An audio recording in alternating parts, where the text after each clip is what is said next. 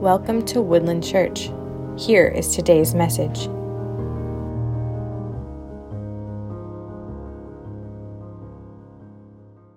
Well, we are going to get into the Word of God this morning. We, have, we are in the midst of a, of a series called Life in the Spirit. And last week we looked at Romans chapter 7 and Romans chapter 8. And we looked at how when we become a believer, when we become a follower of Christ, something takes place inside of us. We become awakened and we become aware of, of the sin nature that every human being has. We talked about how last week how people of this world, people who are outside of Jesus Christ, they are not awakened to their sin nature in sense they, they might be on some level, but the reality is is that they can only function in that nature. That they have no ability to actually break the power of sin that is resting upon their lives. And when, when you look at scriptures, that when we come to believe in Jesus, a battle begins within us. And that's what Romans chapter 7 basically lays out, is that there is a battle taking place within us. And if you look at uh, what we looked at last week, Romans chapter 7, I, I love what uh, Paul says here. He said, Wretched man that I am, who will deliver me from this body of death. In verse 25, he says, Thanks be to God through Jesus Christ our Lord. So then I myself serve the law with my mind, but with my flesh I serve the law of sin. We looked at last week at how Jesus Christ is the only one who can break the power of sin within mankind. Who will deliver me, Paul says? is Jesus Christ. And then we looked at Romans chapter 8, starting in verse 1, about how we as believers are no longer walking within condemnation. And this week we are going to continue on, and we, we, we started Romans chapter 8 last week, and I said we're going to need a second week there.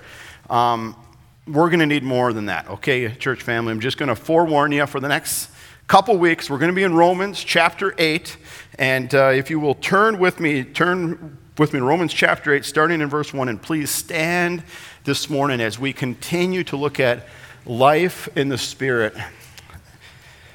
And we're going to read verses 1 through 17 this morning. The Word of God says this Romans 8 1. He says, There is therefore now no condemnation for those who are in Christ Jesus. For the law of the Spirit of life has set you free in Christ Jesus from the law of sin and death. For God has done what the law, weakened by the flesh, could not do by sending his own Son in the likeness of sinful flesh and for sin. He condemned sin in the flesh in order that the righteous requirements of the law might be fulfilled in us who walk not according to the flesh, but according to the Spirit. For those who live according to the flesh set their minds on the things of the flesh, but those who live according to the Spirit set their minds on the things of the Spirit.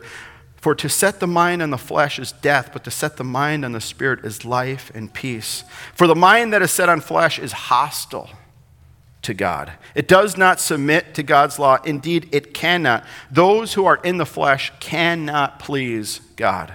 You, however, are not in the flesh, but in the Spirit. If in fact the Spirit of God dwells in you, anyone who does not have the Spirit of Christ does not belong to him. But if Christ is in you, although the body is dead because of sin, the Spirit is life because of righteousness. If the Spirit of Him who raised Jesus from the dead dwells in you, He who raised Christ Jesus from the dead will also give life to your mortal bodies through the Spirit who dwells in you. Verse 12 So then, brothers, we are debtors, not to the flesh, to live according to the flesh. For if you live according to the flesh, you will die. But if by the Spirit you put to death the deeds of the, of the body, you will live. For all who are led by the Spirit are sons of God. For you did not receive the spirit of slavery to fall back into fear, but you received the spirit of adoption as sons, by whom we cry, Abba, Father. The Spirit Himself bears witness with our spirit that we are children of God. And if children, then heirs, heirs of God and fellow heirs with Christ, provided we suffer with Him in order that we may be also glorified with Him. Let us pray. Father, I thank you for your word today. Father, I pray, Lord, by your Spirit, will you come? Will you minister to us? Will you speak to us? Will you encourage us? Father, help your people, your church, to walk in obedience to you. Lord, Lord, I praise you for your word and for this, for this time of gathering. I ask this now in Christ's name. Amen. You guys may be seated. Now, like I said, we can't get through all of this today, and I'm apologizing up front here, and you'll have to come next week to hear what else is happening within these, these verses here. But today I want to talk about a major theological truth that Paul is relaying to us here today. And when I say that word theology, um, I feel like sometimes people start to fall asleep. Uh, when people hear that word, they're like, oh, theology, theo-, you know, and it's almost like boredom just sets in, and I can see it on your faces already. Some of you are already sleeping when you hear that word. But when we say theology, what that just simply means, it's, it, it just simply means the study of God. But to understand biblical theology and proper biblical theology, I'm telling you, there's a lot at stake there. Because how we think about God, determines a lot of our own actions and in our lives. Theology is having, proper theology is having the right understanding of who God is and what God has done in our lives. You know, because like what I said, if you just have, you know, some different views on God, which a lot of people do, a lot of people just have very random views on just who God is.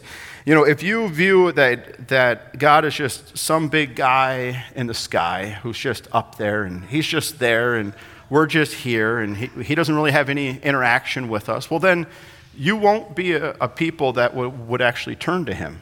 Why would you? He's just a guy in the sky, you know. He, he has no power, he has no authority.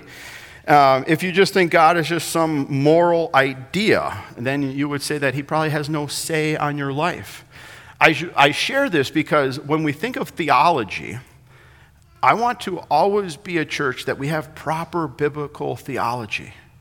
And I share that and I warn that because, guys, this is, we are a dying breed in this country.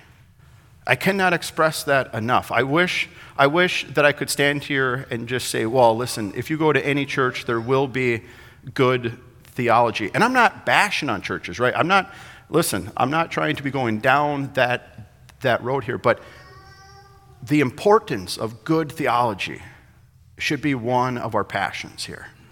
And Paul here gives us a very big theology, um, I don't want to just say answer, but he, he shares something here that is vital to us in our walk with the Lord. And, and I want to kind of talk about this theology truth that Paul shares here with us that I think is vital to our souls and vital to how are we going to walk, how are we going to live a life in God's Spirit here. So turn with me back to Romans 8, and we're going to start in verse 2 here because last week we already talked about we are no longer condemned. We already talked about all of that last week. But in verse 2, he says, For the law of the Spirit, has set you free in Christ Jesus from the law of sin and death. And, and, we, and we did touch on that one last week as well. But look at verses 3 and 4 here. He, he says this For God has done what the law, weakened by the flesh, could not do. By sending his own Son in likeness of sinful flesh, and for sin, he condemned sin in the flesh, in order that the righteous requirements of the law might be fulfilled in us who walk not according to the flesh, but according to the Spirit. So we have been set free by what Christ has done. Like what I said, we hit on that week, on, on that last week. But in verse 3, he says, For God has done what the law, weakened by the flesh, could not do. Now, when you hear that word law, I think all of us, or most of us in this room, probably have some comprehension of what that word is. When we talk about the law of God, we are talking about the commandments of God.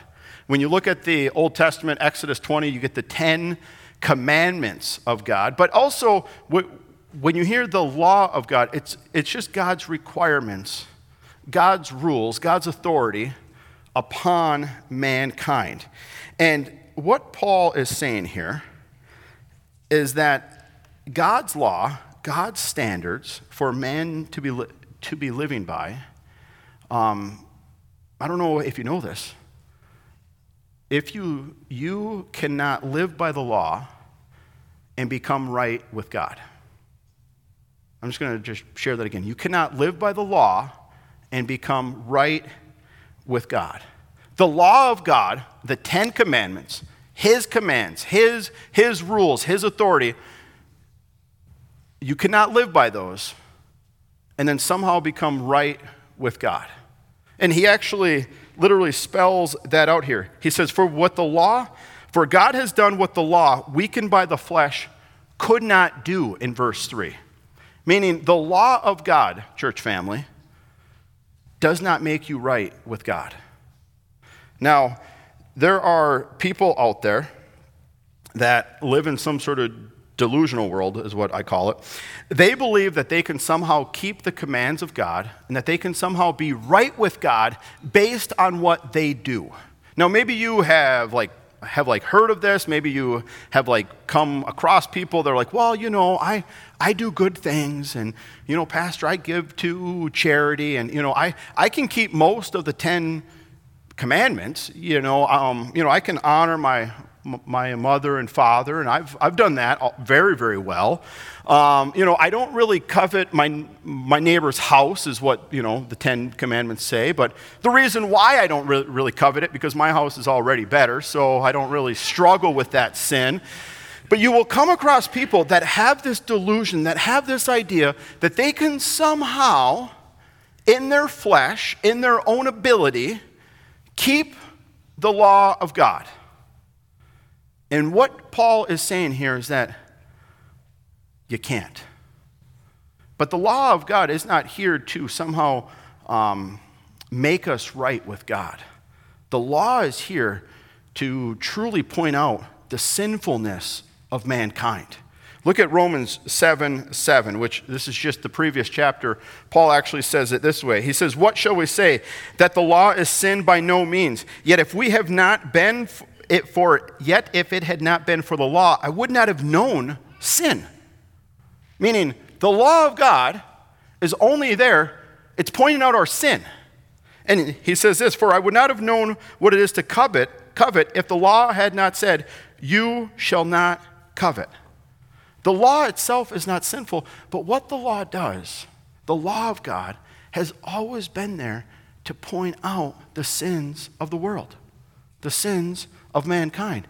And God knew from the very get go that you and I would never be able to keep the commands.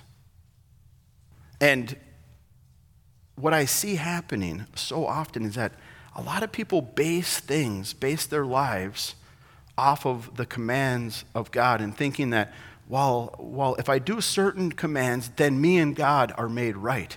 And what he is expressing here is that the law cannot take care of the sin problem within mankind. It, it cannot do it.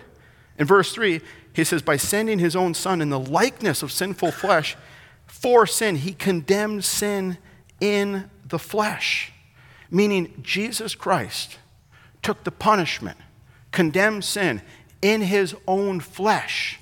He took the sins of the world which you guys probably all have heard that truth, that he, he takes the sins of the world and he nailed it to the cross. I love how Isaiah puts it. If you've never read Isaiah, Isaiah 53, which is, by the way, written 800 years before Jesus ever walked, God prophesied what the Savior was going to be doing. He says this He says, Surely he has borne our griefs and carried our sorrow. Yet we esteem him stricken, smitten by God, and afflicted.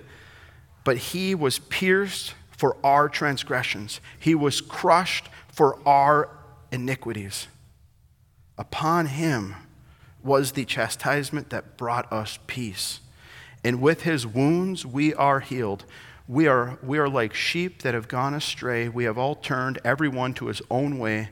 The Lord has laid on him the iniquity of us all.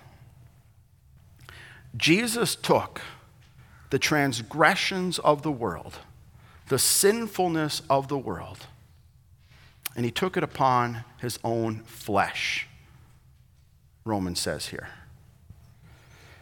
And it was in his actual body. Look at verse 4.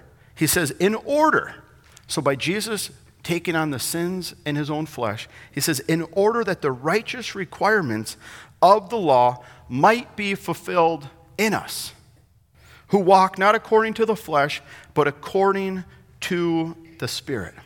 Now, I say this is a theological truth that Paul is like building here within the book of Romans. And, and I shared this briefly last week, but, but if you've ever read, read Romans, Paul paints a very clear picture of the sinfulness of mankind. Okay? He, he, he, he holds back no punches. He basically says, listen, all of mankind is nothing but sinners. We've all sinned. We've all fallen short. We've all pursue our own passions, our own desires. We don't even think about God. We just want to do what we want to do. And he's building this here, and he's saying, listen, mankind, though you are a sinner, you can't be made right with God on your own. You can't somehow keep the commands of God on your own. And, uh, and I, I've heard people, and I've probably shared this one previously, I have heard people say, well, you know, when I get to heaven, God's just going to judge the good versus the bad. Have you ever like heard that? Like, well, you know, he's just he's just keeping a record and hopefully my good will somehow outweigh my bad. And people actually believe this.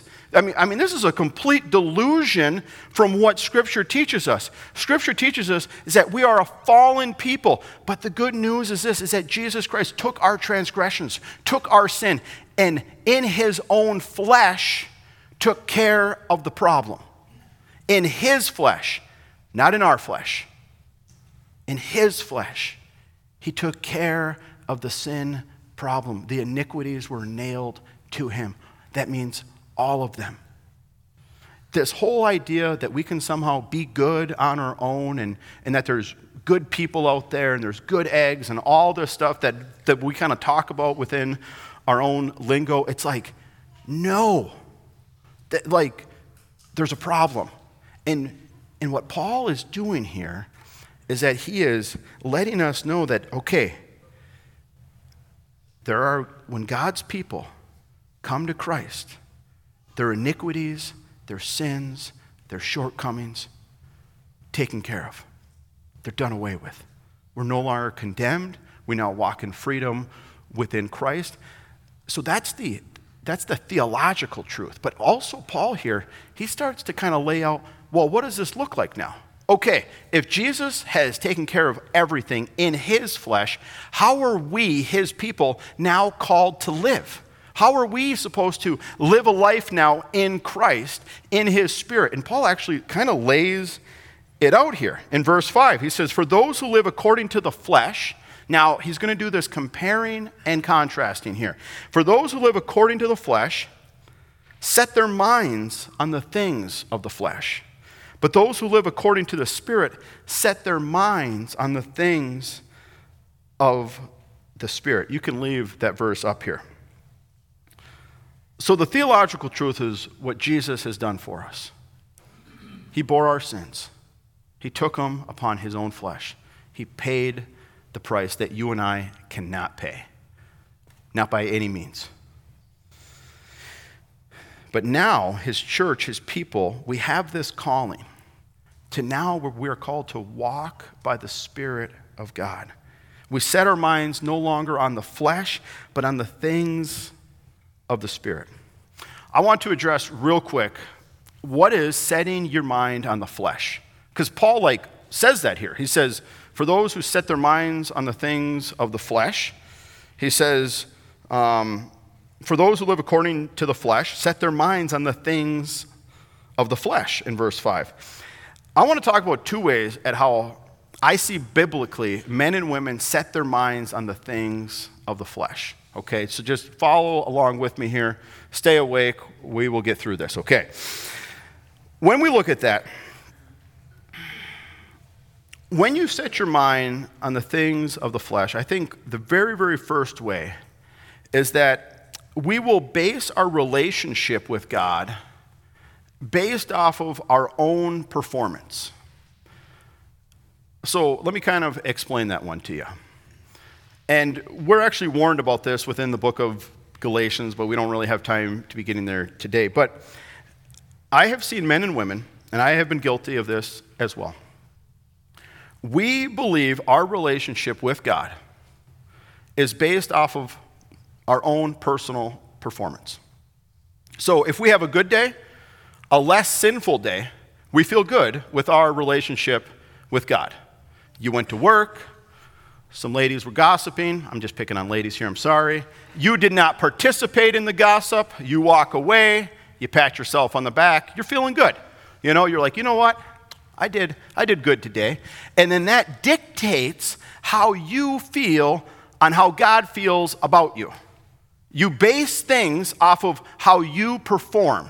You base your relationship with God solely based off of how well you think you did that day. If you fell that day, if you fell back into some sins, you had some like struggles, you tend to think, well, oh, I'm no longer accepted. You know, I don't know if God really loves me. And many people live a life based on this. That would be living a life in the flesh. You're basing it off of your own performance. You, you once again think that you can somehow be made right with God by what you do. And the Bible it clearly teaches you it's never going to happen. You can't do it. You'll never measure up. It, it, you can try really, really hard. In fact, I would encourage you Monday morning, wake up Monday morning and be like, I'm going to try really, really hard not to sin today. I'm not going to do any sins today, and I'm just going to just, I'm just going to muster through all of this stuff. But there are men and women in the church all over. They think that their relationship with God is based off of how well they did that day. I cannot express to you that is setting your mind on the things of the flesh. That is basically saying, God, I'm right with you when I do good. And when I don't do good, we're not right. And it's like, we're missing the whole point of the cross. You can't do it, you'll never measure up.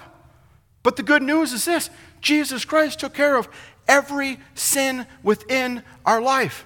It's based off of our trust in Him. The second way that I think people, which is what Paul is, is, is expressing here, is when you set your minds on the things of the flesh, which I think this one's probably more of a struggle within this world, especially within our culture and, with, and within our world, is that well, 1 John. I think we should have that back to 1 John 2 15 through 17. He warns us here. He says, Do not love the world or the things in the world. If anyone loves the world, the love of the Father is not in them. For all that is in the world, and keep this verse up there, the desires of the flesh, the desires of the eyes, and the pride of life is not from the Father, but from the world. In verse 17, he says, And the world is passing along with its desires, for whoever does the will of God abides forever. You and I live in this world. That's a reality. We are in America. We're actually in Marquette, Michigan. It's October 1st, 2023, just in case you forgot where you were or what's happening. We live in a culture and we live in a world that is grabbing for our attention, that is grabbing for, our, for us to set our minds on the things of this world, on the desires of this world. Now, we all know this, that this world is constantly trying to get your attention, especially here in America. You can't turn on anything without getting ads on trying to get your attention, trying to get you to put your mind, put your desires, put your hope into things of this world too, into the fleshly things that this world has to offer. And we also know that, you know, and, and we've actually joked around about this, that our little smartphones that we carry, They're listening to us. That's not a conspiracy theory, people, okay? If you talk about going on vacation to Mexico, within like 30 seconds, your phone is like, here's vacations to Mexico, okay? The world around us is drawing us. It has this draw, it has this desire. And the hardest part, I think, as far as being a Christian in this country, is being able to not walk in the desires of this world. Guys, we all know that this is super hard. Stop online shopping for a week. Don't even look. Seriously, try it. Just say, I'm, I'm, I'm going to go a week. And every time that that phone opens, it's going to be like blasting you with all sorts of things. Well, you want to, you know, Mexico vacation coming up here. Or for like me, it's like, you need a new mountain bike, you know? It's like, no, I don't. But those are the desires of the flesh. And Paul warns us those who set their minds on the flesh, we end up living by it.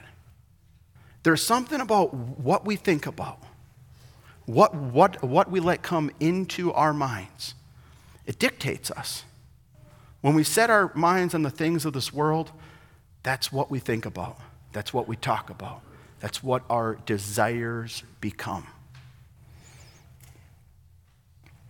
I got a quote here from a scholar that I read that I thought was really good. It says, They set their minds on are the most deeply, or what, what we set our minds on are the most deeply interested to us. The things that we constantly talk about, the things that we engage in, and glory in the things pertaining to the flesh, that is, to the sinful human nature. When we become a follower of Christ, here is the challenge. Are we going to set our minds on the things of this flesh, or are we going to set our minds on the things of the Spirit? Because that's what Paul is really arguing here.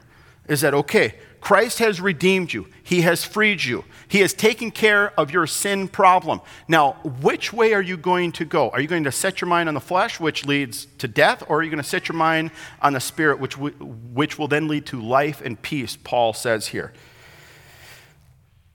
And I think that that is our core challenge here, church family.